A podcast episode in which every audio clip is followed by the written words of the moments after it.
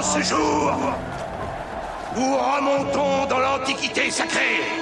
Passion Antiquité, Ça vous dirait une petite visite à l'intérieur de la pyramide? Oh non, une odyssée de 3500 ans d'histoire. On va avoir l'éternité pour déchiffrer tout ça.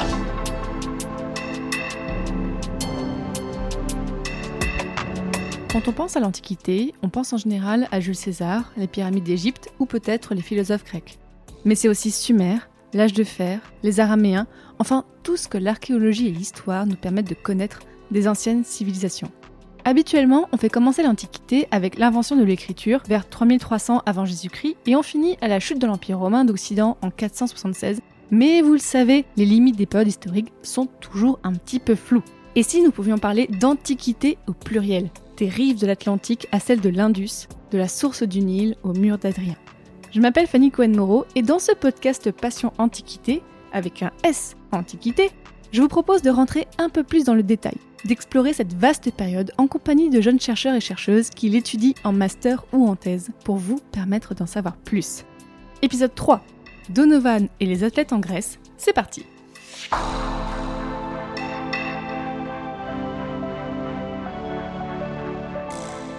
Bonjour à toutes et à tous. D'habitude dans mes podcasts, je reçois des personnes qui sont en train de faire leur mémoire ou leur thèse, ou qui ont soutenu il y a moins d'un an pour donner la parole aux jeunes chercheurs et chercheuses. Mais aujourd'hui, c'est particulier.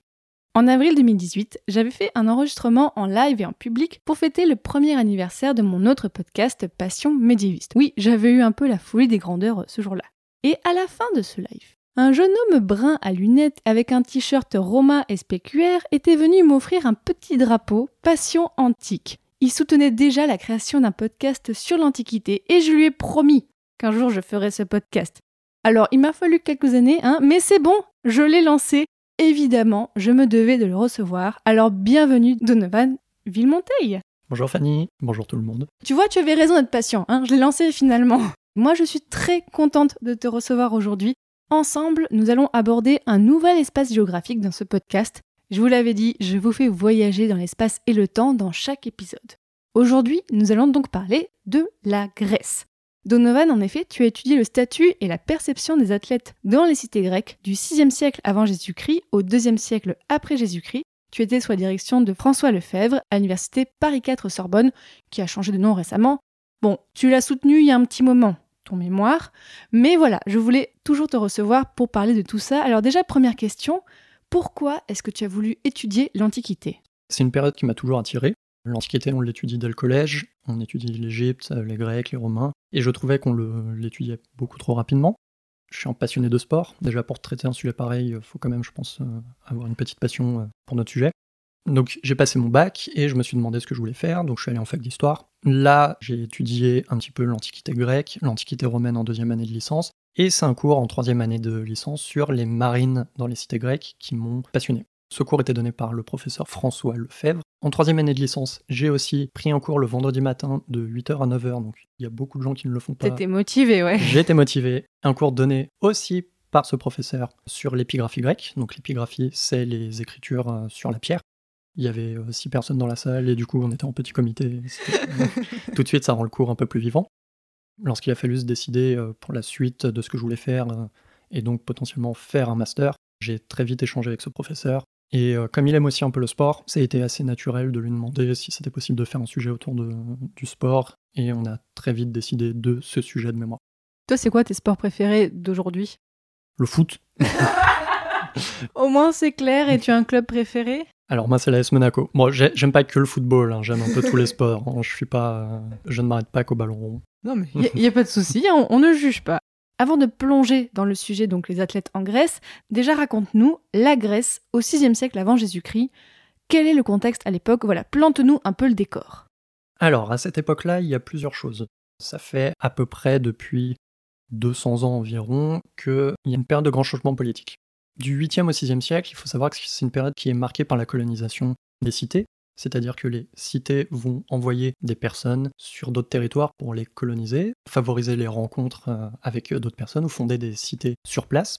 On pense simplement à la cité de Fossé qui envoie des gens sur le territoire dans le sud de la France pour euh, fonder euh, Massalia, Marseille. Une autre ville de Voilà. football.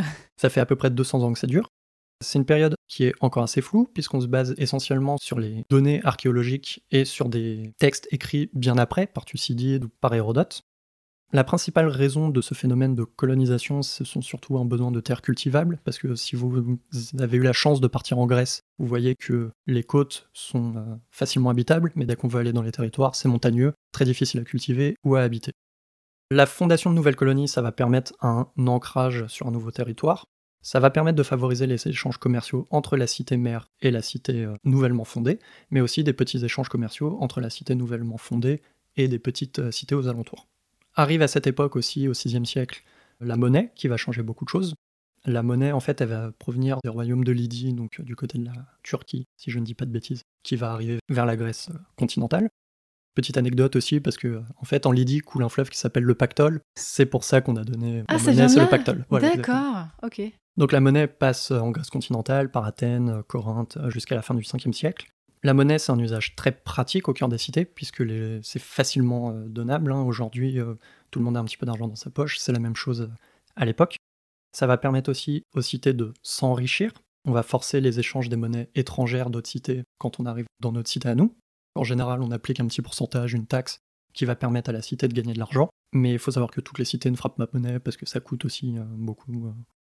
Et Athènes, par exemple, au 5e siècle, va devenir euh, une grande puissance parce qu'elle va frapper de l'argent et elle va récupérer un petit peu de finances. Quelles sont les principales cités à cette époque-là? Donc on a Athènes, on a quoi d'autre? On va avoir Sparte, qui est souvent un peu la sœur jumelle Ennemis euh, ennemie, voilà, qu'on met souvent en parallèle, puisque sur nos sources, on estime que c'est deux types de euh, fonctionnement un peu différents. C'est-à-dire l'éducation n'est pas la même, euh, le mode de citoyenneté n'est pas le même, donc on va souvent les mettre en face à face, en comparaison, en compétition même un petit peu, on pourra dire. On va avoir, euh, comme je le disais, Corinthe, Égine, la cité, la région de l'Élide, parce que euh, il n'y a pas vraiment de grandes cités là-bas, mais la région est importante, notamment pour les concours olympiques. On pourra en reparler tout au long du podcast. Ok, donc c'est bon, là on a un petit peu compris où est-ce qu'on est en Grèce à cette époque-là. Donovan, tu as étudié la perception des athlètes à cette époque. Raconte-nous quelle était la place du sport dans cette société. Il faut savoir que le sport a une place très importante. En fait, pour vous comparer un petit peu, aujourd'hui, vous voyez souvent on dit que le sport est l'opium du peuple. Vous voyez constamment des matchs de foot à la télé, même si vous aimez pas le foot, vous avez l'impression de ne voir que ça à la télé. Pareil pour le tennis, pareil pour les compétitions athlétiques. Le sport a une place très importante aussi dans les cités grecques. Il faut savoir que globalement, chaque cité a son terrain d'entraînement, a son gymnase, a son petit stade. Bon, pas toutes les cités, mais il y en a beaucoup. Le gymnase, ça va permettre aux hommes de s'entraîner. Ça fait aussi office de lieu culturel. On va se retrouver là-bas, on va pratiquer un petit peu des cultes euh, là-bas. Les installations sont nombreuses, même à l'heure actuelle. On a beaucoup de traces de gymnases ou de, de terrains, de stades qui nous sont restés, qui sont parvenus jusqu'à nous, souvent en bon état de conservation.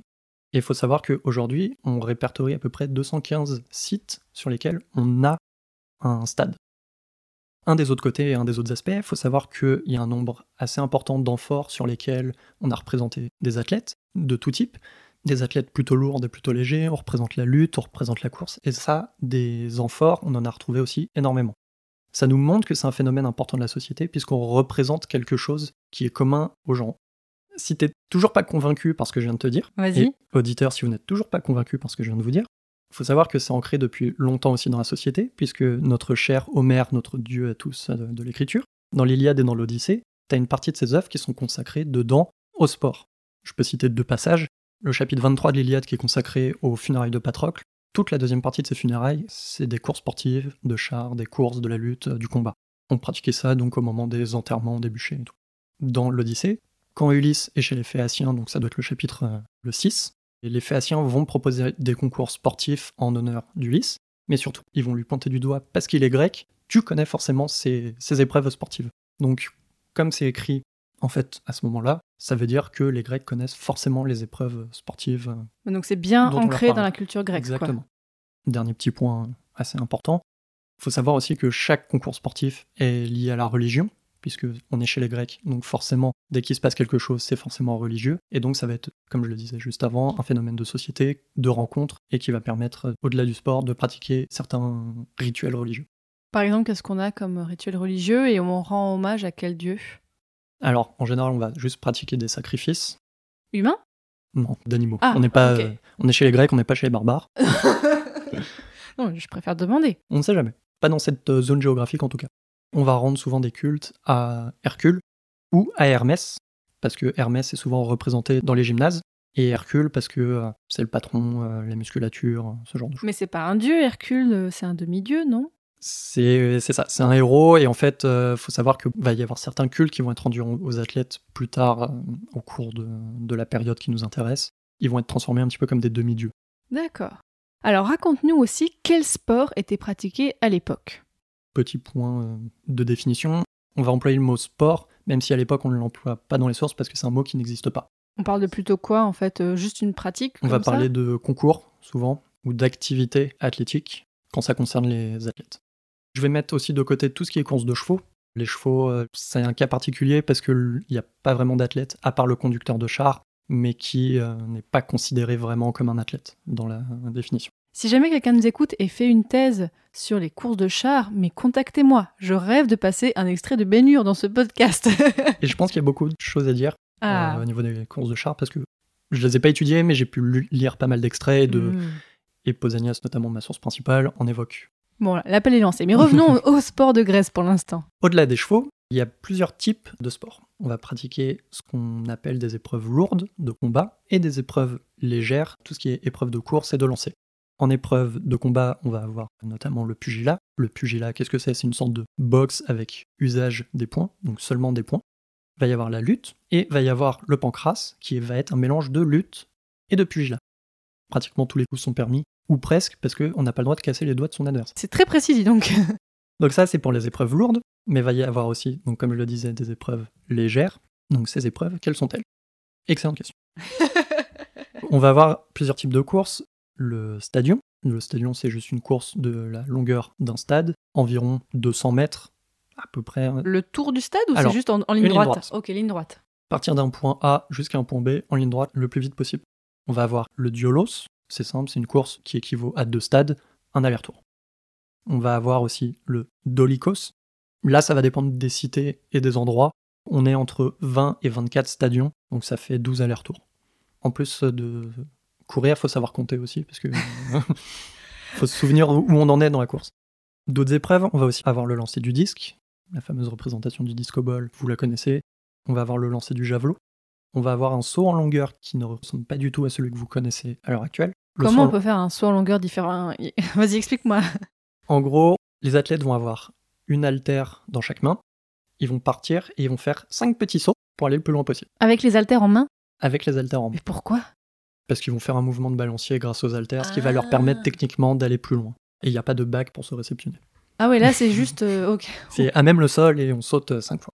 d'accord. Enfin, on va avoir aussi le pentathlon qui est la réunion de toutes les épreuves légères. Il n'y a pas de points parce qu'on compte pas les points à cette époque-là. Et il faut gagner trois épreuves sur cinq pour être déclaré vainqueur du pentathlon. Pour la première épreuve, suivez-moi, je vous prie. Voilà Mérinos. Il vient de marathon. Il a battu tout le monde aux Jeux d'Olympie. Il est plus rapide que le cheval, plus rapide que le vent quand il souffle en tempête. L'un de vous devra le battre à la course. Eh, Vas-y, toi, Astérix, t'es plus rapide que moi. Alors, comme ça, tu es un champion olympique. C'est intéressant, ça.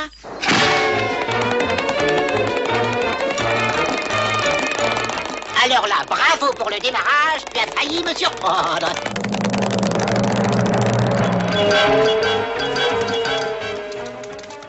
Nous pouvons considérer la première épreuve comme réussie.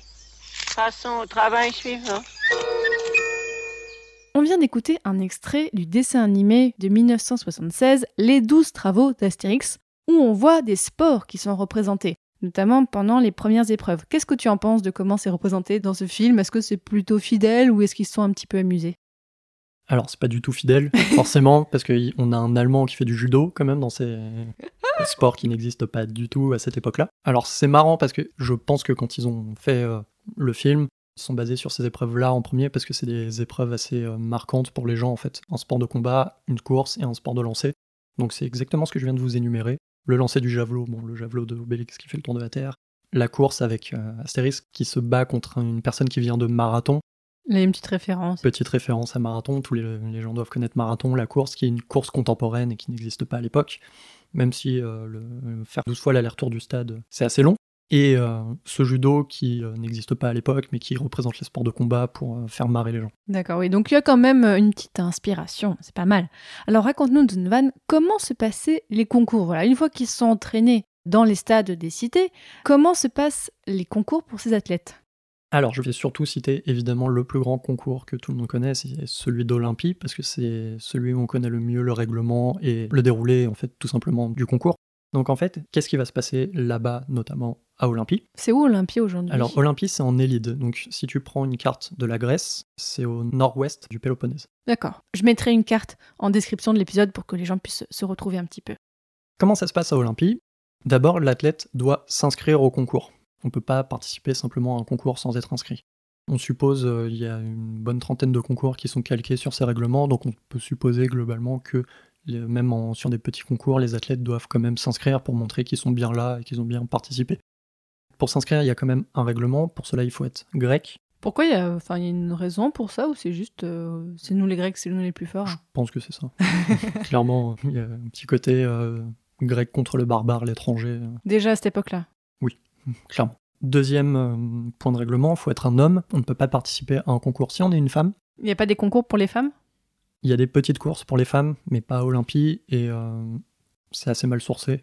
En gros, le concours pour femmes, ça va être une ligne droite, et ça va être euh, pour une course religieuse, notamment les Zeraya. Je crois que c'est une course à Athènes, mais je ne suis pas sûr. D'accord. Ensuite, on va diviser ceux qui se sont inscrits en fonction de leur âge. On peut participer, il y a des concours pour les adolescents, euh, les enfants, et en gros, c'est pas vraiment une limite d'âge.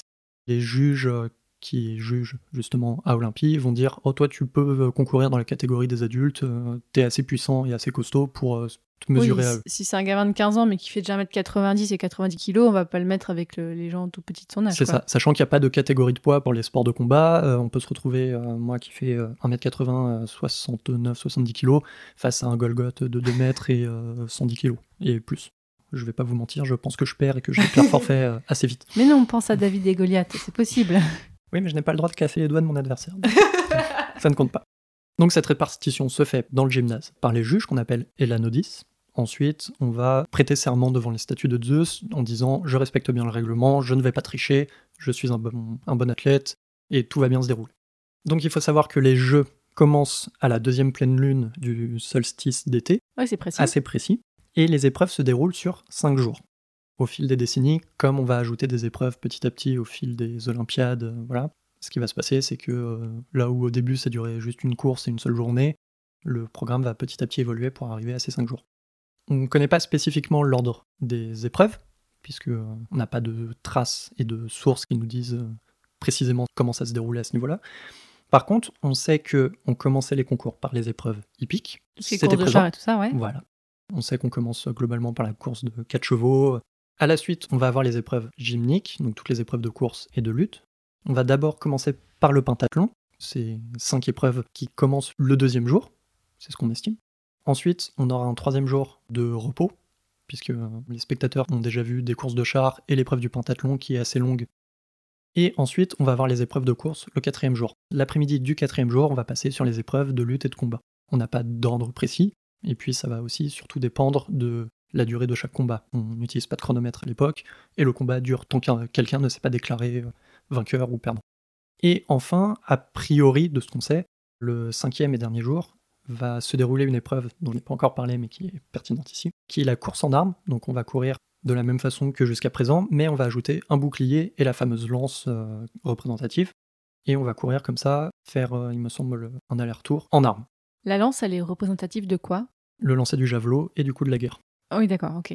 On ne sait pas si c'est précisément un ajout de course qui représente la guerre à cette époque-là, euh, pour montrer que euh, les épreuves, comme je le disais, euh, l'Iliade et l'Odyssée, le côté guerrier de tous ces athlètes, mais c'est une théorie qui a un peu circulé au cours du XXe siècle. On n'en est pas sûr, parce qu'il n'y a pas de raison, mais l'une des autres théories, c'est que cette course en armes marque la fin de la trêve sacrée.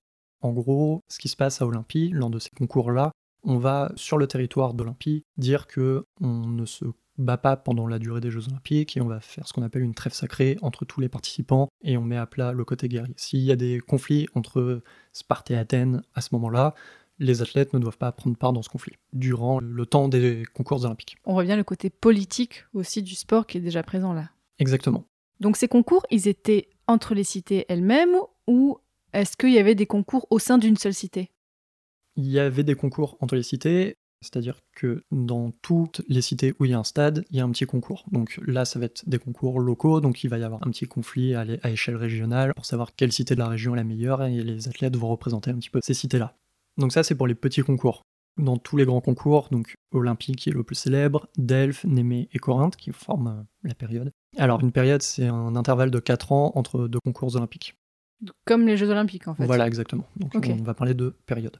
Donc ces concours-là attirent plus d'athlètes déjà, et les athlètes les plus célèbres de leur temps, et euh, vont euh, forcément donner lieu à un petit euh, étalage de puissance entre les cités.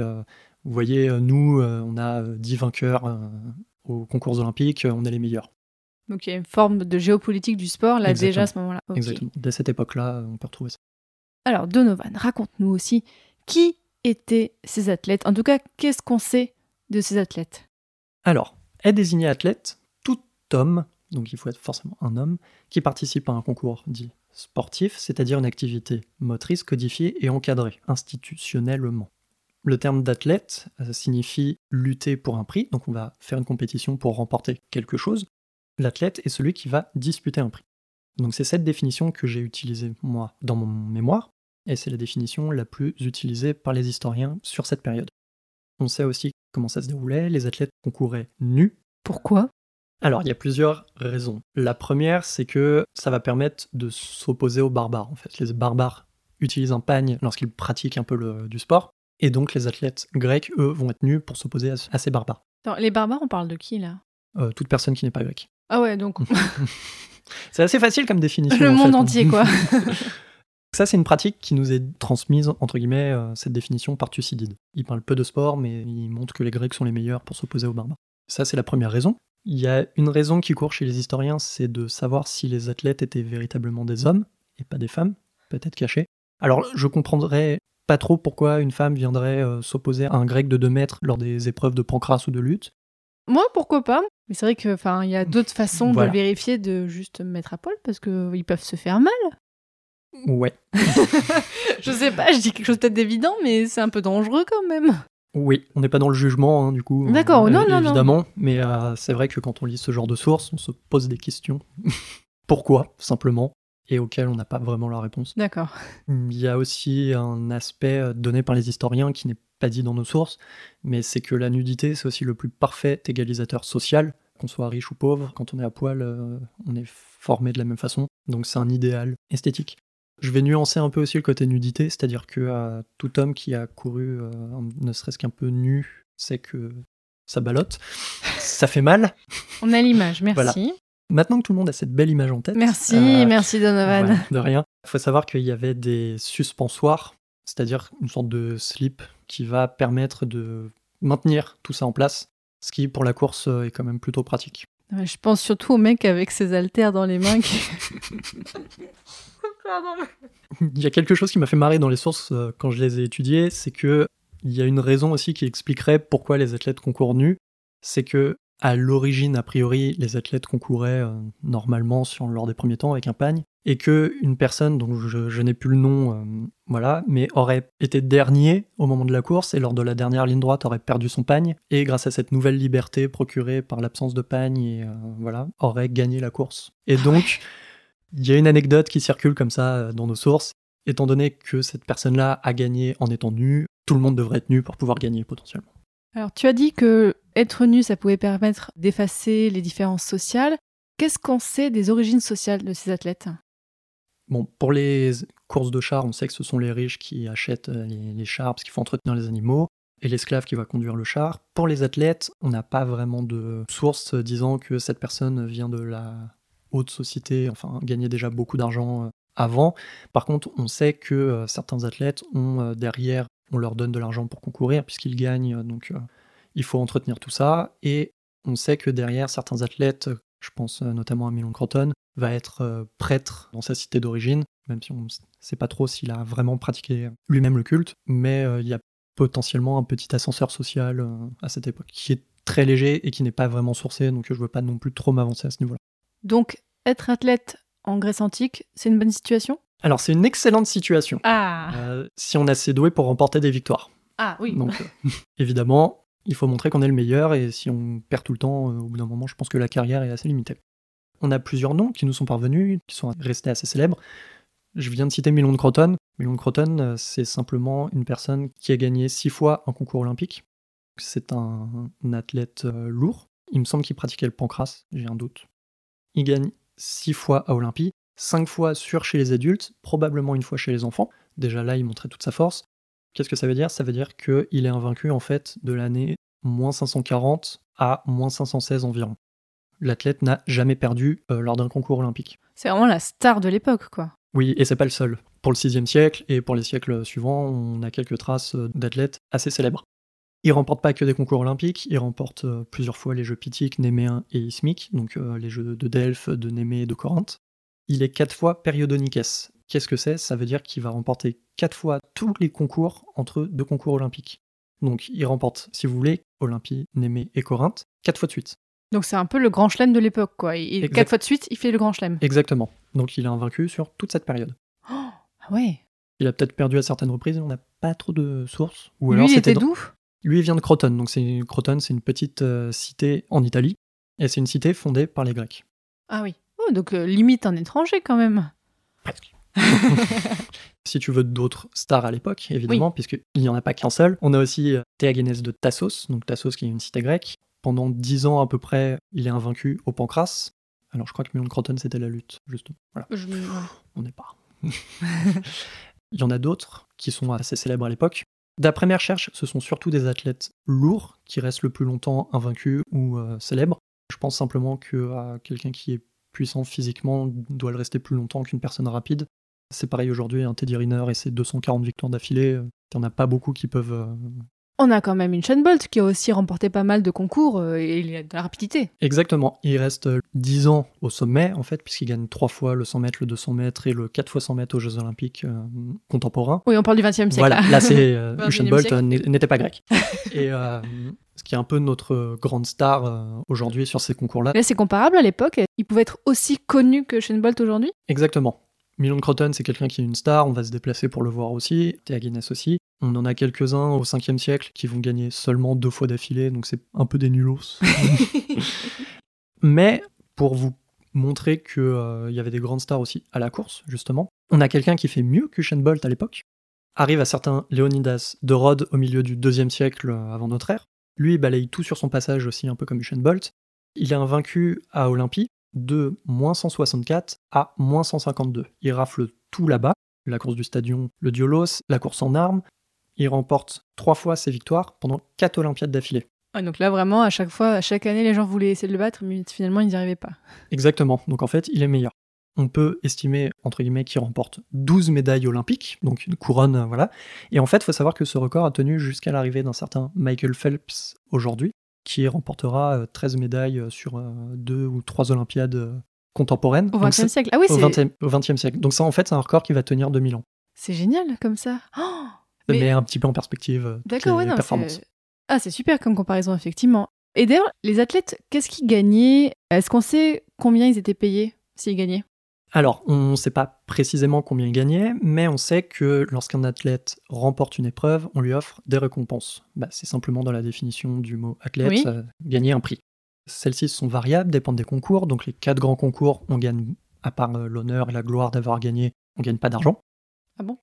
C'est dommage. hein. Ouais. On aimerait avoir et la gloire et l'argent, malheureusement, on n'a pas toujours les deux.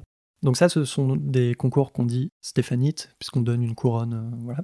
Mais on va aussi avoir des concours dits crématites, donc c'est là où on va donner euh, soit une rétribution financière, soit des prix euh, en amphore. Par exemple, les grandes Panathénées d'Athènes, qui se déroulent tous les 4 ans, on sait que le vainqueur euh, du concours remporte 100 amphores d'huile d'olive. Pardon, mais ça devait pas être pratique à transporter. Faut avoir, faut avoir un grand char avec quand on arrive. ça me fait beaucoup rire. Enfin, j'imagine vraiment. Ouais, bah tiens, tes enfants d'huile d'olive. Merci. Je vais pouvoir me oindre. Euh, là, le second gagne aussi euh, quelque chose. On lui donne seulement 20 amphores, mais c'est quand même assez euh, C'est impressionnant. plus pratique quand même. Un chiffre qui me fait marrer, c'est que lors de ces grandes panathénées, avec tous les concours et toutes les épreuves, on estime qu'il y a entre 1400 et 2000 amphores qui sont distribués. Oh mais ah la logistique qui devait être derrière ça, c'est incroyable. Je, je pense qu'il y a des gens qui devaient compter précisément le nombre d'amphores à distribuer, et s'il en manquait une, euh, la personne qui l'avait volée devait se faire taper sur les doigts. Donc là, même si on avait de la monnaie à l'époque, comme tu nous disais au début, le côté matériel reste encore important en guise de récompense. Exactement. En plus, euh, l'huile va servir aussi pour les athlètes. L'huile d'olive, euh, c'est c'est quelque chose qui est assez commun, mais qui va servir sur euh, beaucoup de choses. Euh, les sacrifices, euh, la nourriture. le- D'accord, c'est un objet du quotidien important. Exactement. On sait aussi qu'on va donner de l'argent dans certains cas. Solon à Athènes au VIe siècle, justement, quand il va arriver au pouvoir, il va faire passer une loi disant que le vainqueur d'un concours à Olympie, s'il est athénien, je vais lui donner 500 drachmes. Une drachme, c'est une monnaie très importante.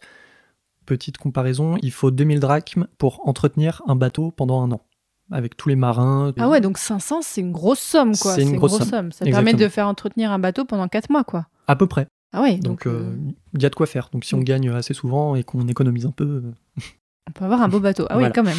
Plus que ça, il va aussi dire aux vainqueurs à Olympie qu'à chaque fois qu'ils iront au Prytanée, qui est un lieu de vie et de décision à Athènes, on va lui offrir un repas. Donc si cette personne manque d'argent un jour ou euh, n'a plus de quoi s'offrir un repas, elle va pouvoir aller là-bas et manger gratuitement.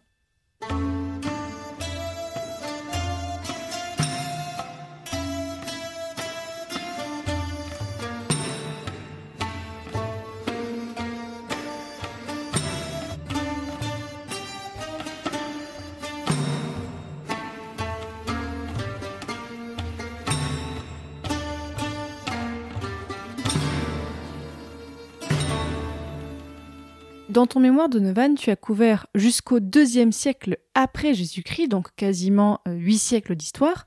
Quelles sont les évolutions pour les athlètes que tu as pu voir au cours de ces siècles? Alors sur nos sources physiques, c'est-à-dire que quand les, athlètes pratiquent les épreuves, j'ai pas vu vraiment d'évolution à ce niveau-là. Par contre, on sait que au niveau des sports, va y avoir de plus en plus de sports qui vont être pratiqués, donc euh, on va ajouter des épreuves olympiques, que ce soit au niveau des courses euh, de chevaux ou euh, des épreuves dans le stade. Il va aussi falloir s'entraîner, puisqu'il y a plus d'épreuves euh, différentes, donc potentiellement plus d'athlètes. Il y a des gens qui vont se spécialiser euh, du côté entraîneur. Souvent, ce sont des anciens sportifs qui vont simplement se, se reconvertir pour donner des conseils aux jeunes. Il y a potentiellement de plus en plus d'athlètes dits professionnels qui vont gagner un peu plus leur vie et pouvoir se consacrer spécifiquement à ça. Avec plein d'huile d'olive. Ils aiment bien se frotter avec l'huile d'olive parce que, euh, notamment pour les épreuves lourdes, je dis pas ça pour plaisanter, c'est-à-dire qu'on va se mettre de l'huile d'olive aussi pour empêcher euh, l'adversaire de nous agripper et de nous tenir. Pour que ça glisse, quoi. C'est un objet utile. On sait aussi qu'il y a des chances qu'il y ait une démocratisation du sport, puisque plus il y a de personnes qui vont pratiquer du sport, euh, plus euh, va y avoir un- des, des gens de différentes normes sociales qui vont venir. Donc même si on n'a pas vraiment de source, c'est ça, on peut vraiment sous-entendre que ce soit vrai. Euh, Il y a des gens qui veulent euh, pratiquer de sport euh, simplement parce qu'ils voient des gens pratiquer du sport. L'expansion du nombre de concours, il y a un développement des méthodes d'entraînement, il y a aussi un appauvrissement général à la suite de la guerre du Péloponnèse, donc les gens vont vouloir pratiquer du sport pour gagner de l'argent et, vivre, tout simplement. On sait aussi que les athlètes, petit à petit, vont se regrouper en guildes d'athlètes. Des syndicats d'athlètes, quoi. Ouais, c'est un peu des guildes vraiment comme dans, le, dans les jeux de rôle en fait, où on peut estimer que euh, les gens en fait vont se regrouper entre eux pour essayer de faire des économies d'argent. Ah, Euh, plus dans ce sens-là, ok. Voilà, en fait, euh, l'idée c'est de se déplacer facilement, c'est-à-dire que quand il y a 200 personnes qui vont au même endroit et qui partent du même endroit, il y a peut-être moins de chances de se paumer en route que euh, si on est tout seul pour aller à cet endroit. Ça va aussi permettre de dépenser moins potentiellement pour les inscriptions au concours, bah, dans la vie quotidienne tout simplement parce qu'on va partager. Ceux qui vont gagner vont aussi partager avec les autres et pas tout garder pour eux. On sait aussi qu'ils vont potentiellement ne pas participer au service militaire, puisqu'ils vont être regroupés en guilde et pouvoir se défendre en disant euh, non, non, moi je suis athlète, j'ai une vraie profession et ne pas forcément partir au combat.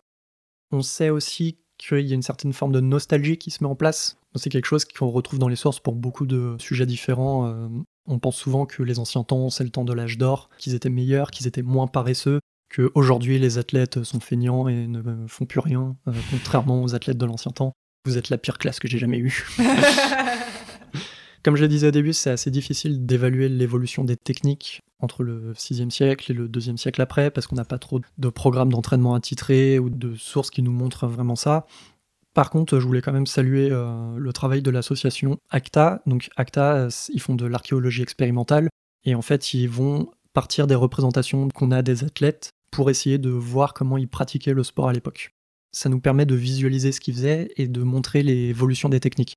Je parlais tout simplement des haltères. Ils ont montré que faire un mouvement de balancier avec les deux haltères dans la main, donc au moment du saut, bras en avant jusqu'à bras en arrière, permettait d'aller plus loin que si on maintenait les bras près du corps euh, au moment de sauter. C'est quelque chose que vous visualisez assez facilement dans la vie de tous les jours. Vous pouvez essayer même dans votre salon si vous avez un salon assez grand.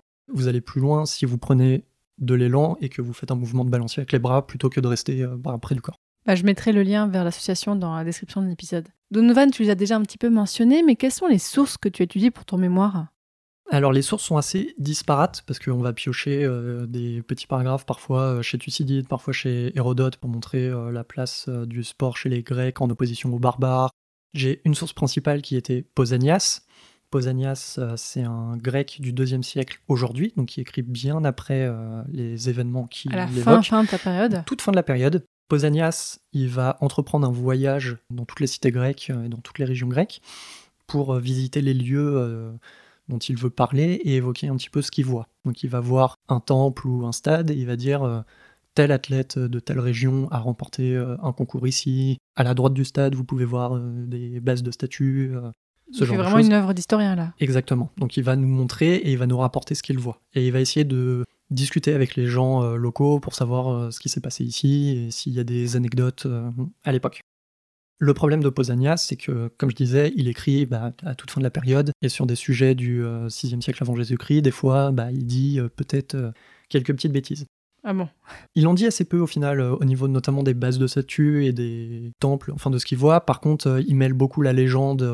il parle d'Hercule, de Thésée, d'actes fondateurs et par exemple d'athlètes qui auraient fait des choses un petit peu improbables entre guillemets, et donc il faut bien séparer ce qu'on voit et l'histoire de la légende. Comme quoi, c'est pas nouveau. Euh, aujourd'hui, on voit des historiens qui mélangent un petit peu l'histoire et la légende. Et eh ben non, les gens faisaient déjà ça au deuxième siècle après Jésus-Christ. Exactement.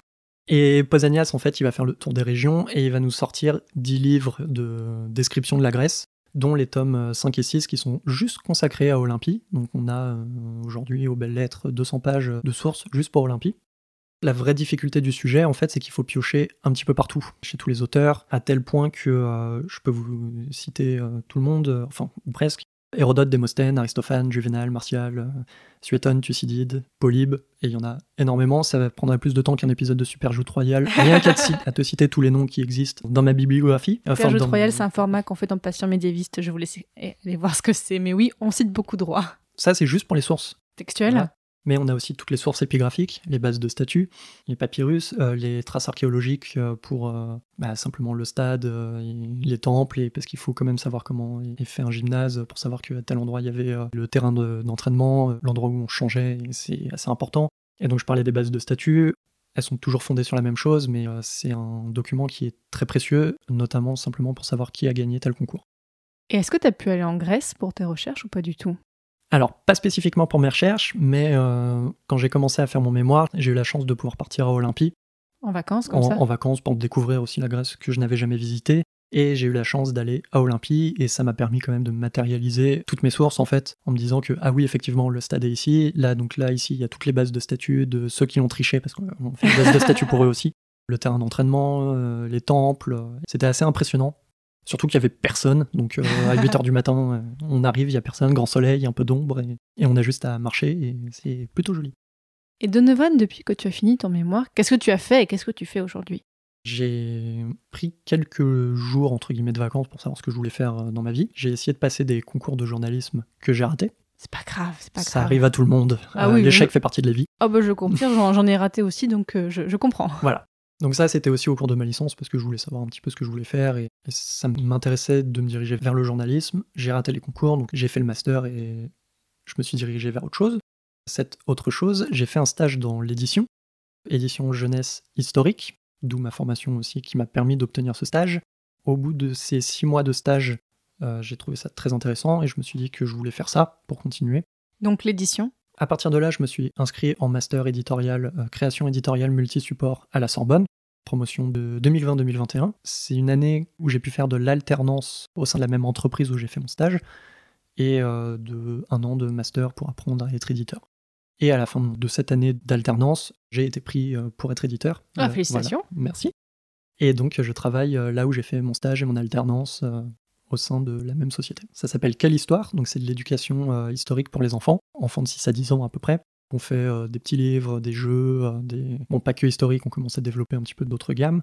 L'avantage d'avoir travaillé aussi notamment sur l'Iliade et l'Odyssée un petit peu au cours de mes recherches, c'est qu'on a sorti et qu'on va sortir aussi bah, l'Odyssée et l'Iliade en beau livre pour les enfants. Donc Mais c'était assez intéressant de travailler ces sujets-là pour la maison d'édition. En fait. Moi, j'aime beaucoup parce que, alors, vraiment, euh, je suis pas du tout. Il n'y a pas de sponsor ni rien, mais je pense que votre euh, identité visuelle avec les petits personnages qui sont un peu en mode chibi, euh, Un petit peu. un, un petit peu, voilà, les, les choses un peu à la japonaise, un peu avec le visage mignon, bah, je pense que ça permet une grande identification. Et en plus, vous parlez de plein, plein, plein de sujets et pas les, seulement euh, les sujets qu'on est habitué à voir un peu tout le temps en histoire. Donc, je trouve ça plutôt cool, notamment avec une grande place qui est donnée à l'histoire des femmes. Donc, donc vraiment, félicitations. Pour finir ce podcast, Donovan, est-ce que tu aurais un conseil à donner à quelqu'un qui voudrait étudier la Grèce? Alors je pense que déjà, une personne qui veut étudier la Grèce ou qui a peur de se lancer dans cette période, je pense qu'il y a beaucoup de choses à faire avec l'historiographie. Je pense que ça se renouvelle beaucoup et qu'il faut oser simplement aller voir les professeurs et dire euh, j'aime travailler sur tel sujet, c'est quelque chose qui m'attire et ne pas avoir peur et y aller. On a l'impression que tout a été fait, mais je pense que pour des mémoires, non, et qu'il y a beaucoup de choses, encore une fois, à faire.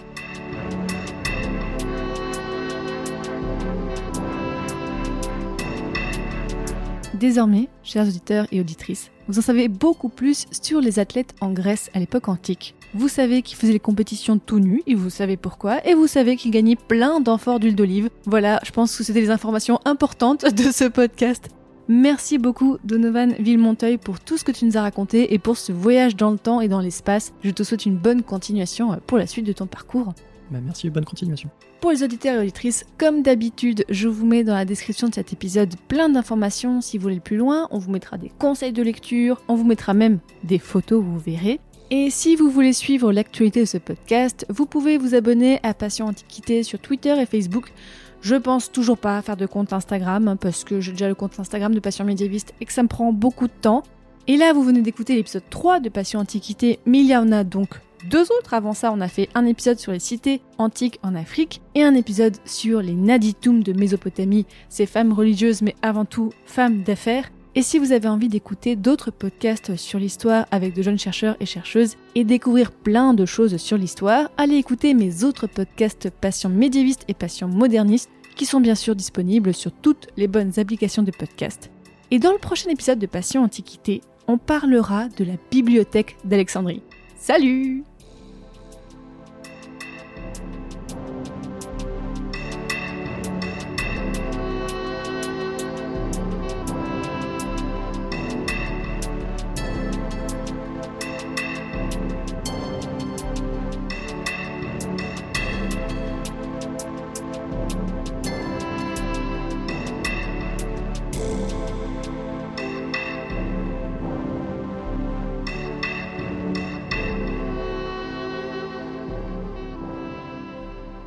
veux, dans les transports, je bouquine beaucoup. Hmm. Et du coup, j'écoute peu, le, Bah, peu pas- la, la musique En faisant la vaisselle? Ouais, ça peut être un truc. En, en, En faisant à manger aussi. en Faut faisant que à je m'y manger mette. Je regarde des euh, vidéos pour l'instant. Ah, euh, de quand comment- tu vides la litière des chats Euh, Ça fait beaucoup de bruit. Je sais pas, vous avez des chats magnifiques. euh, c'est vrai, c'est voilà. vrai qu'ils sont très beaux. Peut-être tu peux leur diffuser pour les calmer. Ça peut peut-être marcher, je sais pas. De diffuser de la- du podcast aux chats. Est-ce qu'ils réagissent différemment? Je vais essayer. Avec ta voix, ce serait trop bizarre de voir comment ils réagissent. je vais essayer, je vais essayer. On, va voir s'ils reconnaissent ou s'il y a un truc qui les. Ou s'ils s'en fichent totalement. Ils vont dormir. Tu vas jouer avec les cailloux.